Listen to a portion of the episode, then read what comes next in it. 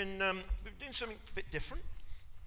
It's, uh, it's called a Discovery Bible Study or a Discovery Bible Method. And um, the whole idea of it is that it's a, it's a collaborative approach to studying the Bible. The uh, whiteboard doesn't necessarily agree with collaboration, but I think we got it there. So, this collaborative approach means, of course, that we're all involved. And in general, the way that this is done is either in pairs or in small groups, and you look at the, the scripture together and you decide that there's one particular, particular cultural rule that you're going to keep. And the rule is this that you don't bring any information into the conversation about the passage that's not in the passage. So you don't start sharing, you know, Calvin's view of predestination. You don't start sharing Francis of Assisi's approach to the poor. You simply read the passage, stick with the passage, and there's no information outside of the passage that you're going to bring to the conversation. You're just simply going to deal with that. Now, what this does is it, is it removes the power imbalance that usually exists in most Bible studies. The power imbalance is this information is power. Some people have got a lot of information. People like me, lots and lots of degrees, studied the Bible their whole life.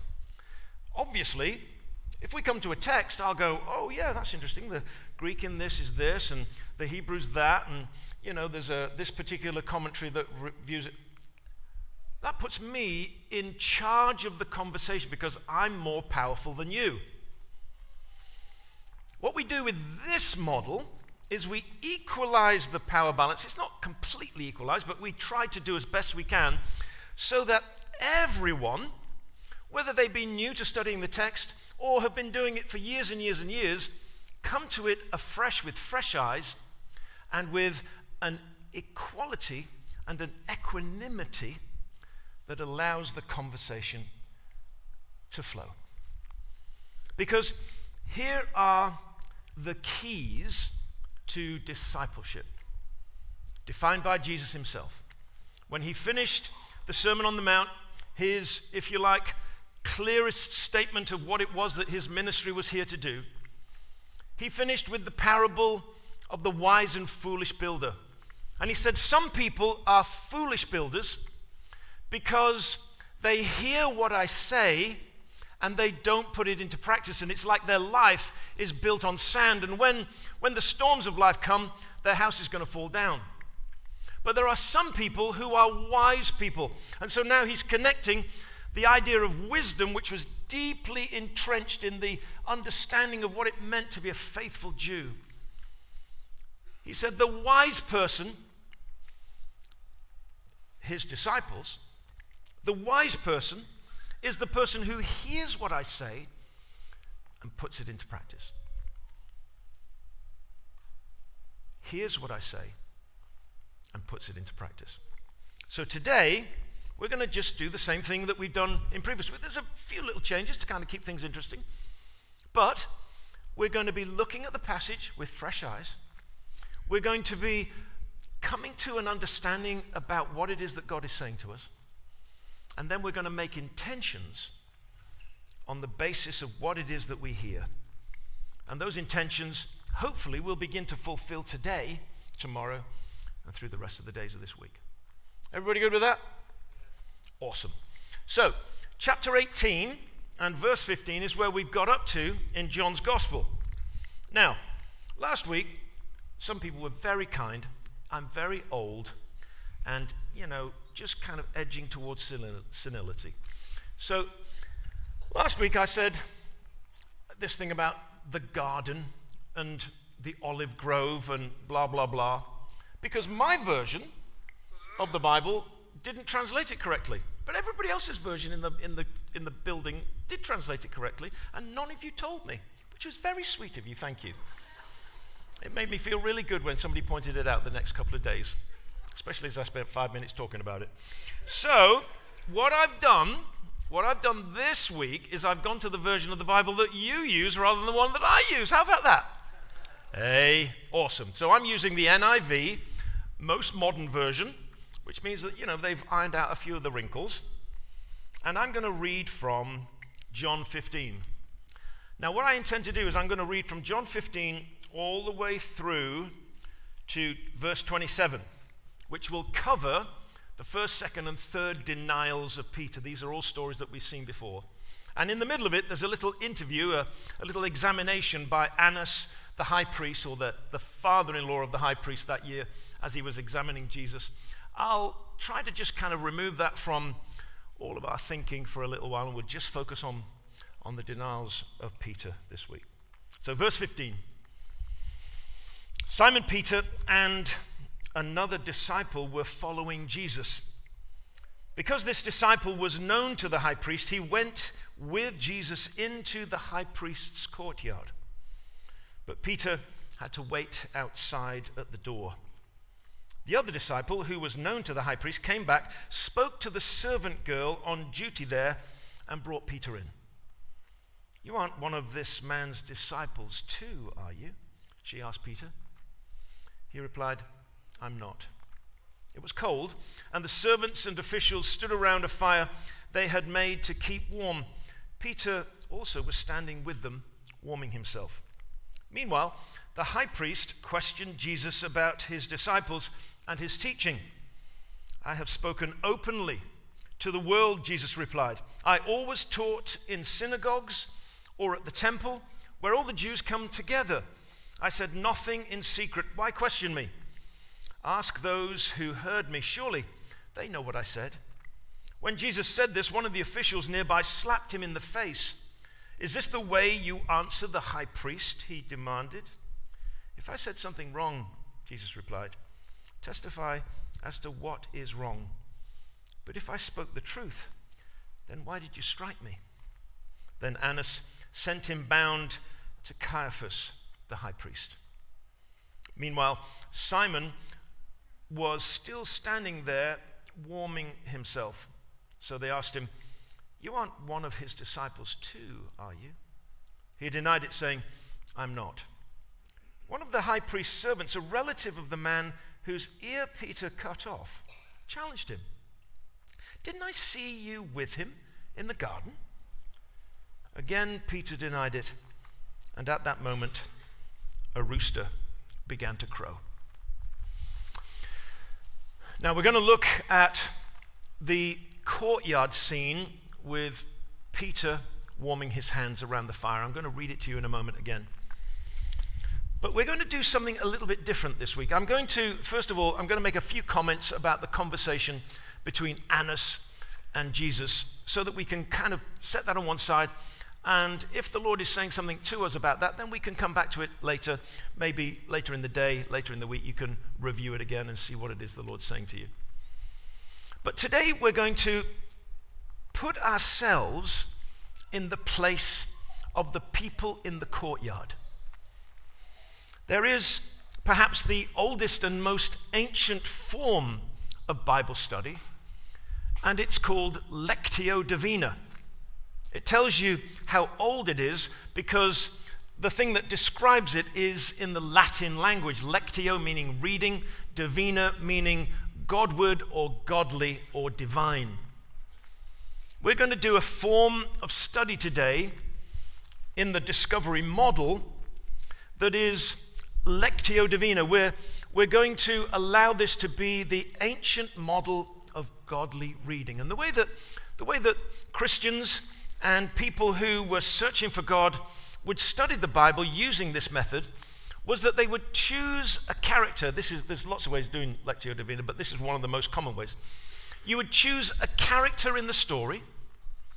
Maybe it's Peter, maybe it's the other disciple who we assume is John. Or maybe it's the servant girl at the door, or maybe it's one of the officials, or other people warming their hands, or maybe it's Jesus. You choose one of the characters and you allow the moment to become an immersive experience. Can you smell the wood fire? Can you hear the murmur of people talking? Can you hear in the distance the high priest examining Jesus? Can you see John listening carefully to what it is that's being said? Because he's going to be the eyewitness that records this for posterity for all people through every age. Are you one of the main characters, or are you perhaps one of the supplementary characters looking in? If you see Peter, what do you see in him? What do you see in his face?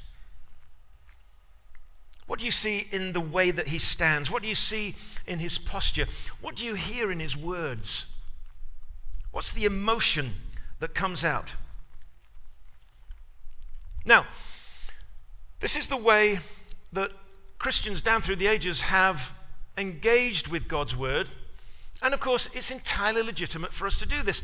The reason that God, by His Spirit, caused these words to be written down was so that He could communicate with us.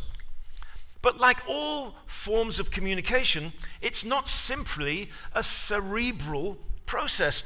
It's a process that engages our emotions. It's a process that engages our imagination. It's a, it's a process that engages our story, our history, our aspirations, our hopes. And so we allow those things to kind of bubble up to the surface as we take on one of the characters. And by doing this, perhaps we hear afresh what it is that God wants to say to us.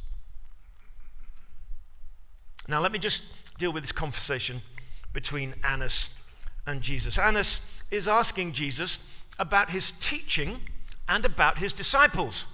There's a couple of disciples there, Peter and John.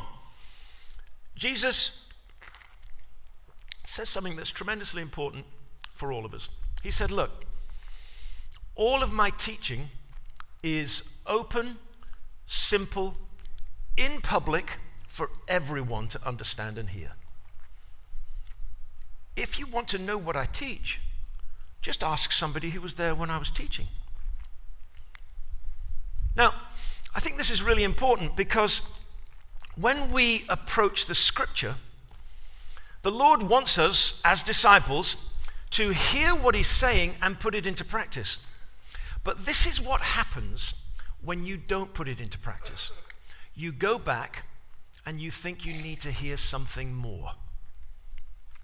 And then you don't put that into practice, and then you, then you go back and you think you need to hear something more, and then you don't put that into practice, and you think you need to hear something more. And what happens is this this, this process begins to be, I mean, is it manipulated? Is it massaged? Is it, is it in some way controlled or honed? Certainly, we play into the hands of the enemy when we hear what God says and we don't put it into practice because we're building our life on sand. But this is what you'll find when you dig into the websites that tell you they've got secret knowledge. Or you listen to the podcasts that say, You'll never believe what I've discovered deep in the ancient languages. If you count up all the letters, you get Father Christmas.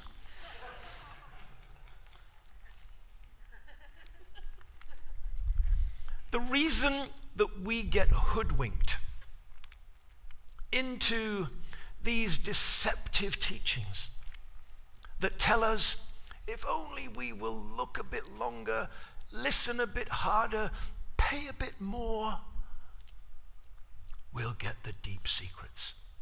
The reason that we're, that we're likely to get hoodwinked by such things is because we don't do the thing that Jesus asked us to do. The things that Jesus said are open, available, there are no secrets. The truths of Jesus are shallow enough for a child to paddle in, deep enough for an elephant to take a very good bath. And the way that you discover the depths of his teaching is by putting them into practice. So, Jesus almost with his last recorded words before he's taken to Calvary, is giving us really profound and helpful instruction. And John made sure that he recorded it. Because in John's day, there were people who were peddling secrets that they thought others would be fascinated by. So, now what I'd like to do, having said all of that and got that out of the way, I'd like to read to you again the denials of Peter, first, second, and third denials. And as you listen, maybe close your eyes. If you want to be undistracted, then allow your breathing to kind of become natural. Maybe put your feet flat on the ground. Crossing your legs generally doesn't give you the best and most comfortable position to be reflective because it kind of traps blood and all that kind of thing. So, generally, over the years, the great, the great spiritual giants have always said put your feet flat on the floor, put your hands on your lap, close your eyes, and allow your breathing to come to a natural place and hear the word of God afresh. Simon Peter and another disciple were following Jesus. Because this disciple was known to the high priest, he went with Jesus into the high priest's courtyard. But Peter had to wait outside at the door. The other disciple, who was known to the high priest, came back, spoke to the servant girl on duty there, and brought Peter in. You aren't one of this man's disciples, too, are you? she asked Peter.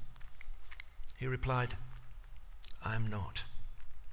It was cold, and the servants and officials stood around a fire they had made to keep warm. Peter also was standing with them, warming himself. As Simon Peter was standing warming himself, they asked him, You aren't one of his disciples, too, are you? He denied it, saying, I am not. One of the high priest's servants, a relative of the man whose ear Peter had cut off, challenged him. Didn't I see you with him in the garden? Again, Peter denied it. And at that moment, a rooster began to crow. We're going to have a moment, just in quiet. We'll put the passage back up again on the screen. We've just got a couple of minutes. Let's just pause and see what it is that we're sensing in the passage. Which is the character that you think is chosen for you today? Who do you feel closest to in the story? Ask God to give you insight into that person's experience as we sit in the quiet.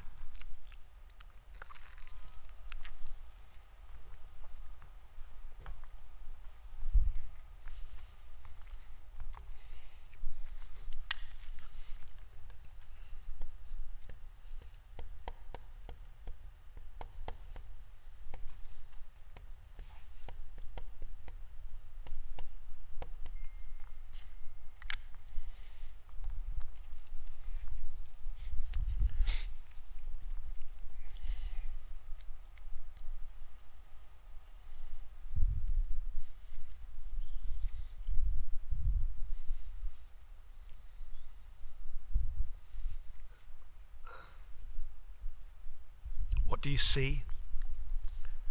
What do you hear? What do you smell? What do you feel? What's going on as you immerse yourself in the story?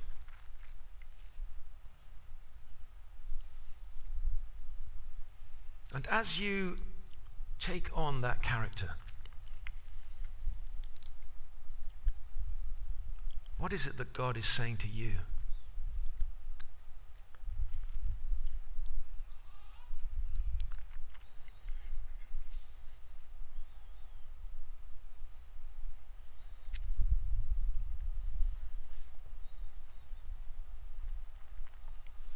This is a new way for many of us, so it may be a bit hard for you to do this next bit, but I'd like you to share, first of all, the character that you're taking on and maybe something of what you think God might be saying to you as you take on that character with one other person next to you. So just find a person next to you. If you're by yourself in a pew, then find somebody else and just have a chat. We'll just do a couple of minutes of this right now. Just say who the character is and what you think God might be saying. Go ahead.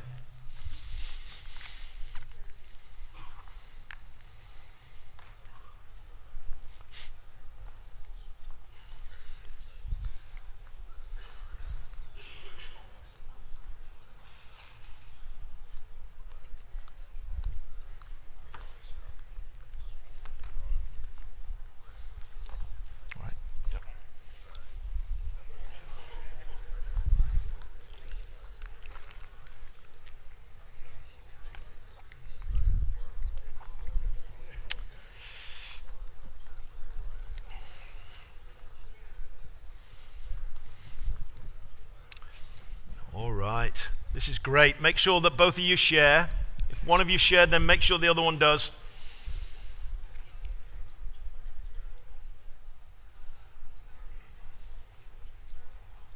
Fantastic.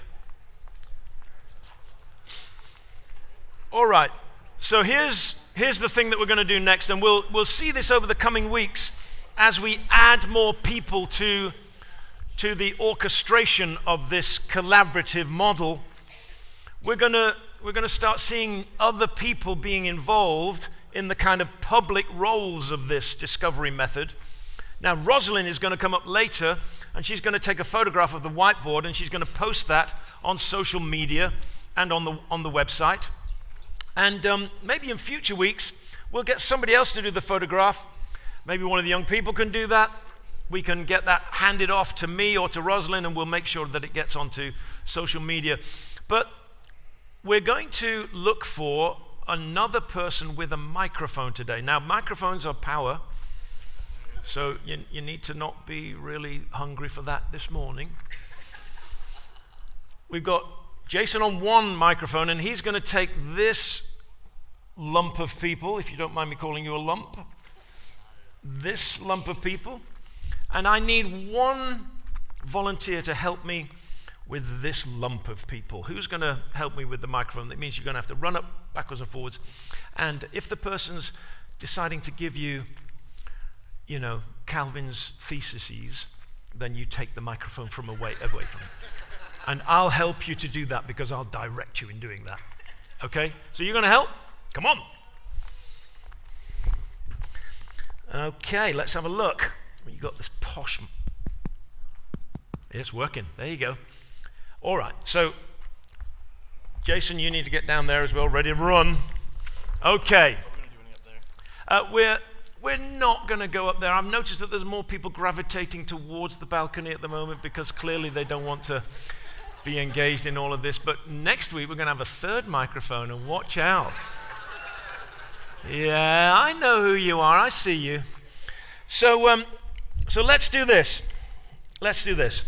What is it that we're sensing God is saying to us.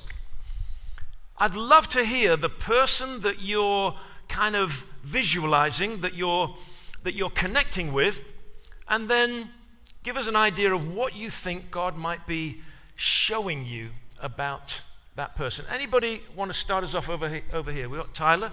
Anybody over here? Have we got a hand up over here? It's a bit like an auction, isn't it? Don't move or else I'll grab you. Right there. That, that, see that young lady there? That's great. All right. So we have, uh, tell us your name and what it is that God's showing.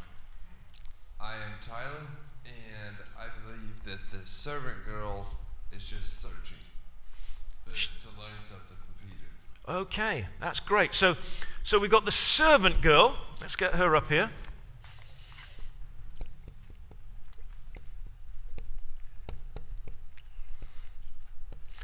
And she's asking questions not because she's trying to expose Peter, but she's asking questions because she's kind of searching herself, wants to understand what's going on. Great observation. What about over here? Um, Do tell us your name and then tell us the character and then tell us the thing, okay? My name is Corey, um, and the character I related to is Peter, because um, it seems like he doesn't want to fit in, but he's not, he's afraid to stand out as well. Okay, so Corey, you're saying that Peter's there. He doesn't want to fit in, Right. but he's, he's going to be there anyway. Is that what you're saying? Yes. I lo- that- What an interesting insight. I love that, Corey. Thank you. I'm going to put that up. So we've got Peter. Now, can I put, instead of putting he doesn't want to fit in, can I put outsider in? Is that all right? Okay, I'm going to put outsider, but he's there. Anybody ever feel like that? Yeah, I do. You want to try being an Englishman in America when you first arrive. All right, we got one over here. Any more over here? Yeah, right there. Tell us who you are. My name's Giselle, and um, I just got back to work from maternity leave, and I can relate to the servant girl. She's like, I'm trying to do my job. And she's like talking to this guy, and he's got like an attitude. And so I was just reminded that we can do something, but we cannot control their response. Yeah, Yeah, that's good. So that's great. Servant girl's getting a bit of airplay today, isn't she? So, so the servant girl, she's trying to do a job. She sees this guy with a bit of an attitude, and she's what? What's she trying to do there? I mean, she's just trying to do her job. Like, who is allowed in here or not Oh, allowed, I and like, see. who So are trying to- you, and what's your role here? Who are you? Right. And then she can't like control how you respond to the question, but she can reach out. So Right. Great. So we got the servant girl doing her job, uh, asking questions, can't control the response. Is that about right? Is that about right? Yeah? Great. I love that. Wow. This is so fun, isn't it? I bet nobody expected that we're going to get this today, did you? What else we got? Any more over here? Right there. Come on. Tell us who you are. Hi, my name is Jeremy. Hey, Jeremy. So just kind of thinking through a little bit what you said. To me, you know, I was kind of trying to relate to Peter. Yeah. Um, I feel like in his position, he he wasn't realizing that he was in a kind of a testing moment. I think he kind of felt like he was behind enemy lines, kind of covertly, Yeah. trying to hide who he was. Yeah. Um, I'm sure if they were like, "Do you reject Jesus Christ?" that he would say no. But you know, he didn't realize that. And I think we can take this as a takeaway in life. There's things that can be compromising, Sure. and we need to be sensitive to what the Lord is saying about those things Yeah. because you don't know if what you're saying or doing could be a test, so Great. to speak. Great. Jeremy. So Jeremy's saying Peter feels as though he's behind enemy lines. He's got to operate as a covert agent, and he doesn't realize that what he's doing is exposing himself to the enemy's plan. Yeah? I think that's a really cool way of looking at it. Everybody else good with that? I think you're good there, Jeremy. I think that's awesome. So, so we've got um, covert operative.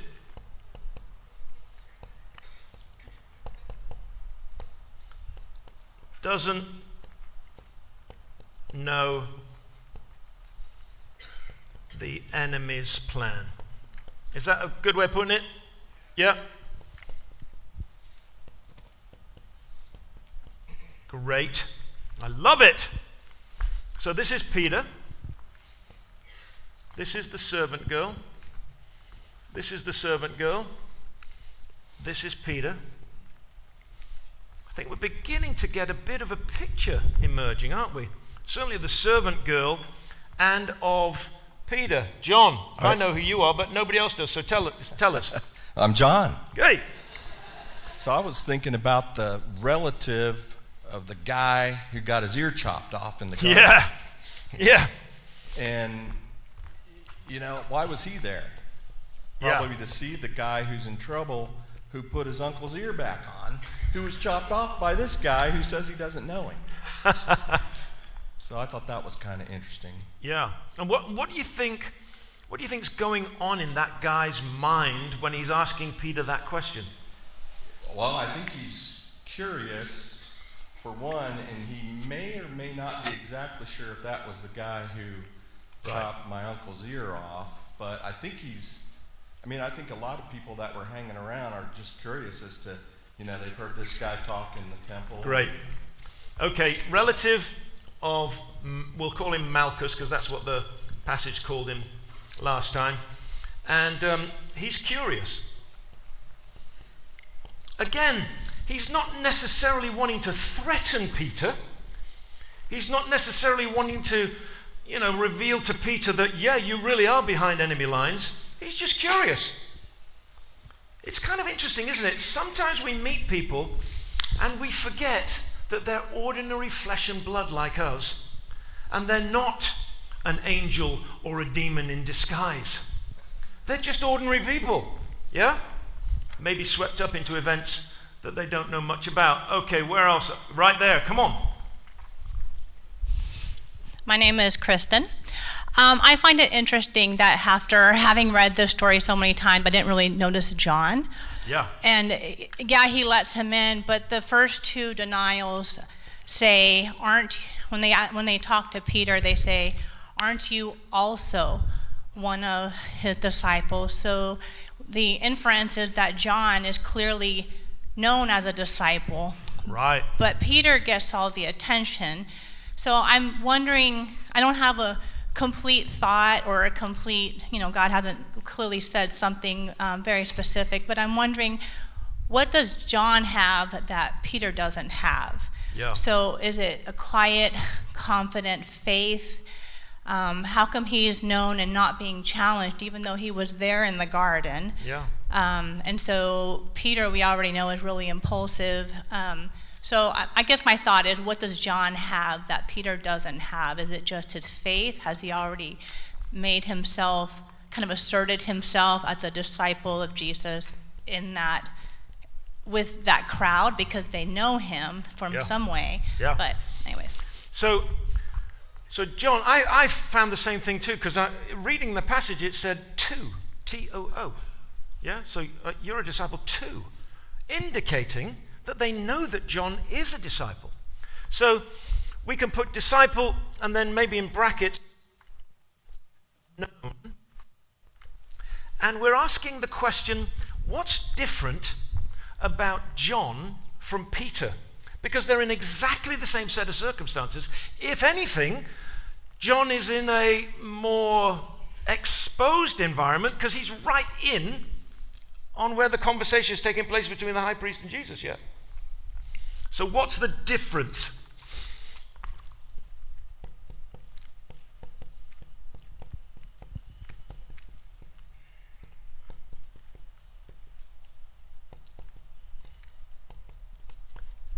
What's the difference? Great question. Love it. Right here. Right there.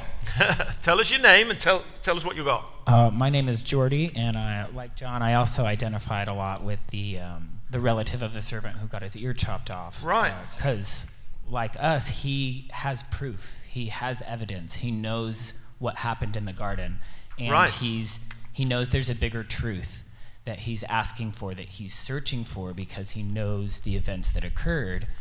Um, and Jesus tells us all the time to question things, to look for things, because there is a bigger truth. So I think he was asking the right questions to the wrong person for what he Ah. was looking for.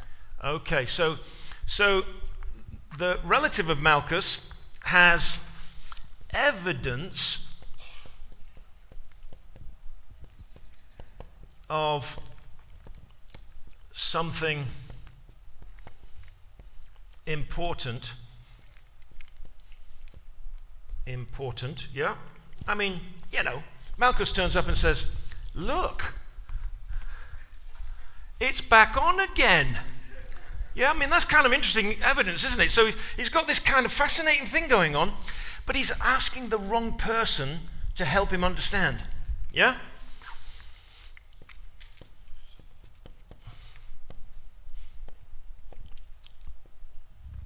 Maybe, maybe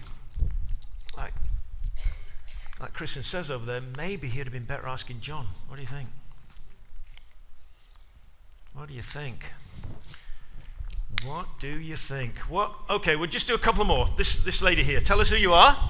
Yes, so I'm Sydney. Um, Sydney's really new to us. She came the very first week we did this. She joined in straight away, and here she is again. Welcome, Sydney. I love this structure. So um, I was also thinking about the other disciple and the fact that he takes the time and effort to get Peter inside. Yeah. But we're not told his motivation. So I'm curious, just in my own mind, was this done for Peter's sake because he knew he would want to be as close to Jesus as possible? Or was it done for his own sake because he wanted a supporter in the room? Okay. Interesting. See, we're getting into this, aren't we? We're kind of getting a, these are real people with real emotions and real imaginations and real stuff. So, why is John getting Peter in?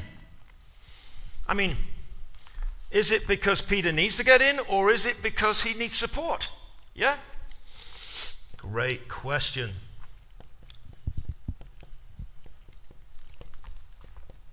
Why does he help Peter? Question mark. I'll put support question mark. Yeah? Is that all right, Sydney? I think it kind of covers it, doesn't it? Okay, one or two more. I know who this is because she's a regular. She's a regular. Come on. Hi, I'm Rebecca. Um, Rebecca. And I truly believe there's only so many personality types out there, and I am Peter. so it was very easy to put myself into this position. The the impulsivity, the superlative loyalty and steadfastness that looks crazy to everybody else. Yep. Um, so I'm going to respectfully say that I disagree with anybody who says that he was just hiding out. I don't think he was hiding out at all. I think he was completely just stopped talking to me. I'm trying to pay attention to what is going on over here, and if Jesus needs me, I'm going to be there. Yeah. He's I'm there be- He's he there just to, chopped off somebody's ear. Like he don't give a crap. Sure. Like he's just going to do what he this- needs to do. This, yeah, yeah. This, this idea that, G, that Peter's there, this kind of this shrinking violet going, "Ooh, don't ask me any questions." I mean, this is a guy with a sword on still. As far as I know, he's still carrying the sword. And and with with what Sydney said, I agree with her 100%. And I do think he was for it was. I think that John is a very calm introvert, but like very. Very uh, controlled of himself, and Yeah. he was doing that for Peter. He's like, I know Peter needs to be there. Peter needs to know what's happening. He will lose Yeah. his mind not knowing what is happening to Jesus right now. Trying to intervene. Yeah? Is that a fair way of putting it? Is that okay? All right. Anyone else desperate to tell us? Yeah, one here, right there. Come on. I'm Jerry. Hey, Jerry. And I want to follow up on the fo- uh, previous comment. Um, I believe Peter had just gone to battle. He wanted to. Totally. So when he gets to the guard, or when he gets to the questioning of Jesus, I think he wanted to go in. I think he wanted to be there because he still believed Jesus was going to initiate a battle. It was still going to be this political, Yeah. social upheaval Right. that would put the Jews on top. Yeah. And he wanted to be there for the beginning of that. And when he denied Jesus three times and he heard the cock crow, it dawned on him, I think finally, I mean, I had no way to prove this, but it dawned on him that Jesus was going to be crucified. Right. That it finally crashed down on him and he just, he went away and wept. Great. So finally, so the so the cock crows. Finally gets it. Yeah? I think you're right. And I think it's interesting. This was what Jesus said way back in John 13. He said, This is what's going to happen, Peter. You think that you're kind of going to stand with me, but when the cock crows, you'll have denied me three times. And he's thinking, That's impossible. I can't even imagine the circumstances where that would happen. And then he thinks, Wait. In all of that, Jesus said he was going to die. Yeah, so that you're right. I think that that's, that that would totally be right, wouldn't it? Because he would connect up those thoughts, connect up those memories, and go, "Whoa." Because maybe he's thinking, "Well, it's a metaphor. Cock crows. Who knows? Jesus is always talking in pictures and whatever. And then it's a real crow and it's, yeah, really morning and he's thinking, whoa, Jesus is really going to die. You're absolutely, I love it. Well, I think we should give a round of applause to the carrier of the mics. What do you think? Yeah? Great job, guys. Great job. Okay.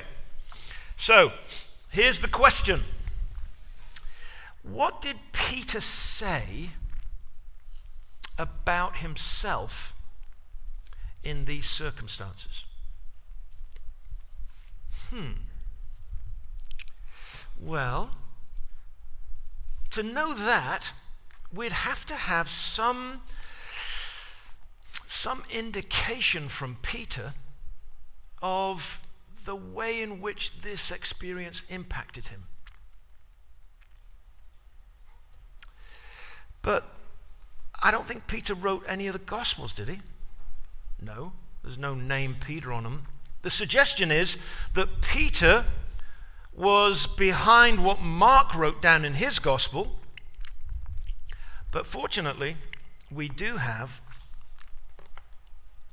the two letters that Peter wrote. And towards the end of the first letter,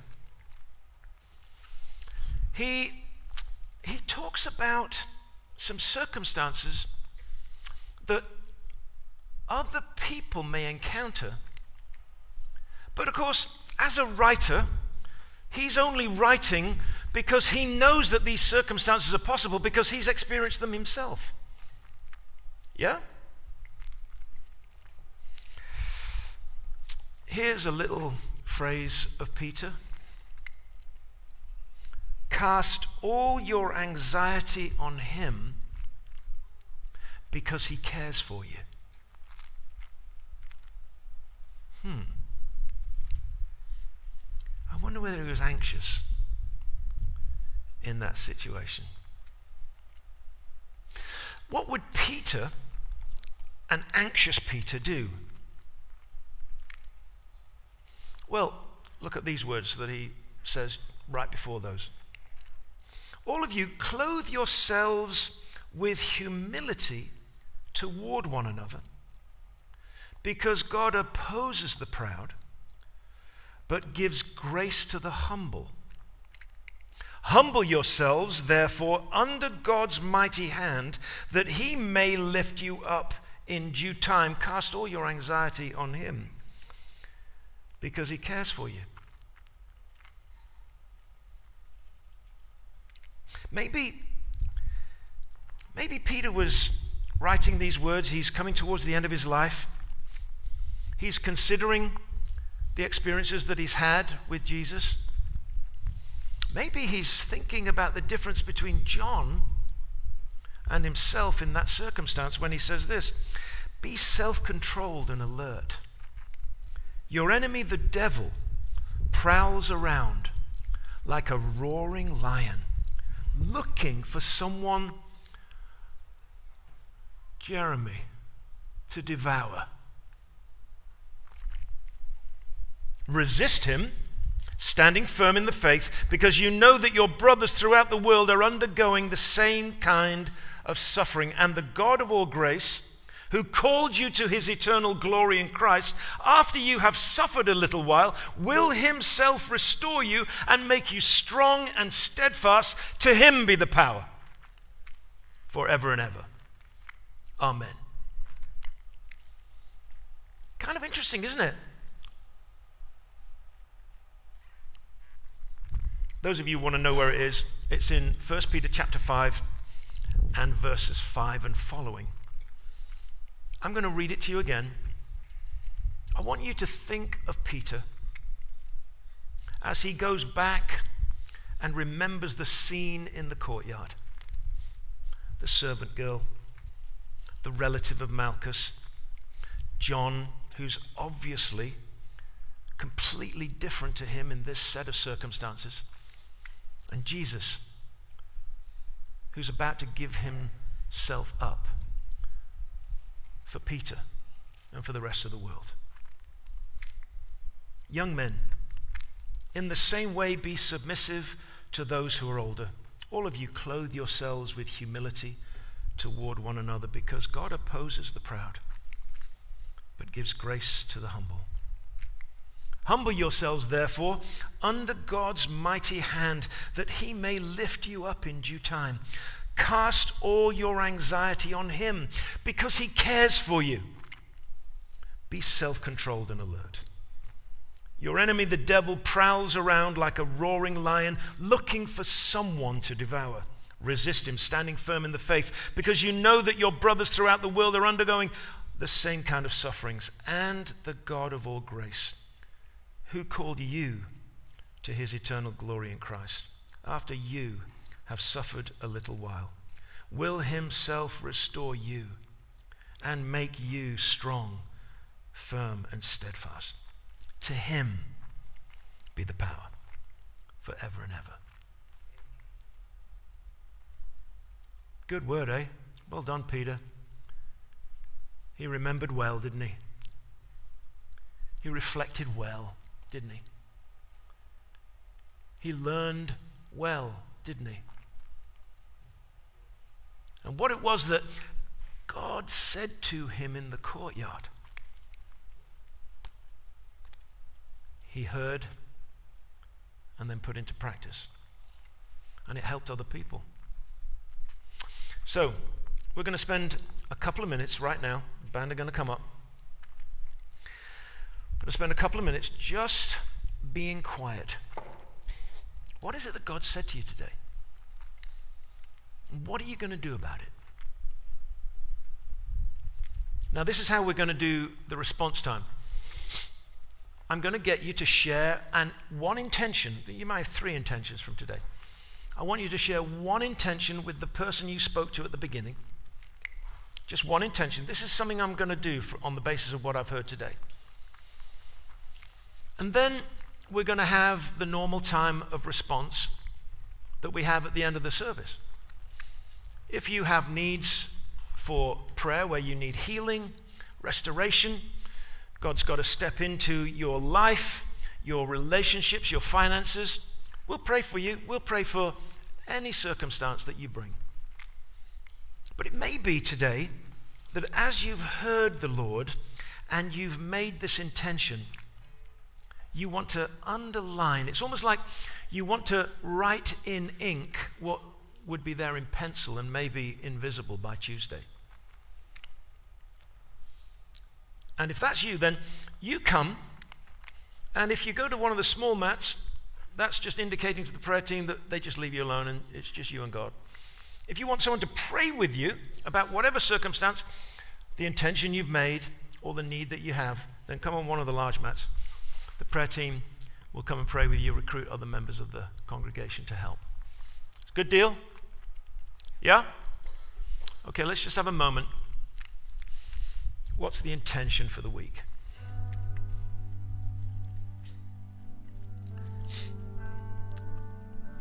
And let's just, uh, let's just allow the Lord to stir in our hearts.